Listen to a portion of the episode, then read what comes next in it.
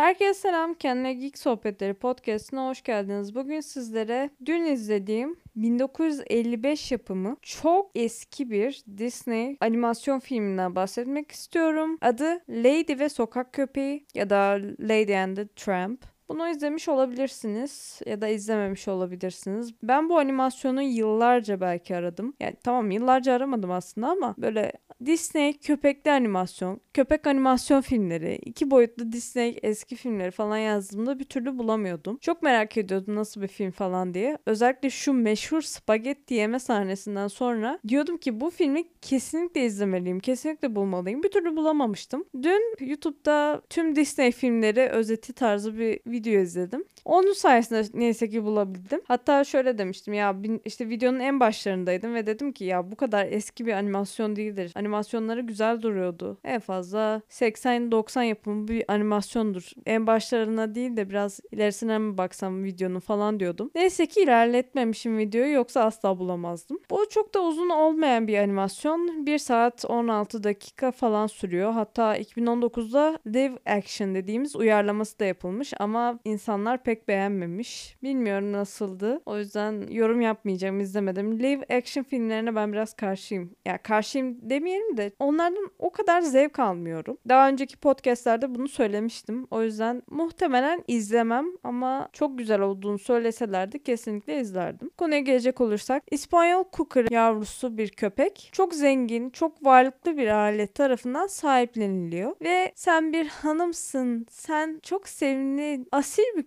köpeksin. O yüzden sana Lady ismini veriyoruz falan diyorlar ve adına Lady diyorlar bu köpeğin. Aileyle birlikte çok huzur içinde mutlu bir şekilde yaşıyor. Varlıklı bir ailede. Onların bir çocuğu haline geliyor. Bu hayvan ailenin bir parçası oluyor. Ama sonrasında bir gün bir sokak köpeğiyle karşılaşıyor ve sokak köpeği diyor işte ailesiz olmak daha iyi. Özgürlük iyidir. Aileler seni dışlar. insanlar iyi değil bilmem ne. Klasik hikaye. Ondan sonra bu Lady'ye soğuk davranmaya başlıyorlar ve şu köpek falan diye hitap etmeye başlıyorlar. Lady de ne olduğunu anlamıyor. İşte sokak köpeği de diyor ki onların bir bebeği olacak ve bebek demek seni şutlamaları demek. Lady bebeğin ne demek olduğunu bile bilmiyor. Evlatları olarak artık seni değil o bebeği görecekler ve seni şutlayacaklar. Seni artık o kadar sevmeyecekler. Sen onlar için bir ailenin parçası olmayacaksın artık falan filan. Baya böyle Lady'nin aklına girmeye çalışıyor. Lady inanmıyor ama sonrasında bakıcıyla birlikte yaşarken Lady iyi muamele görmüyor ve sokak köpeğiyle birlikte kendini sokakta buluyor gibi anlatayım ve gerisini söylemeyeyim çünkü bundan sonrası artık spoiler. Konu bunun üzerine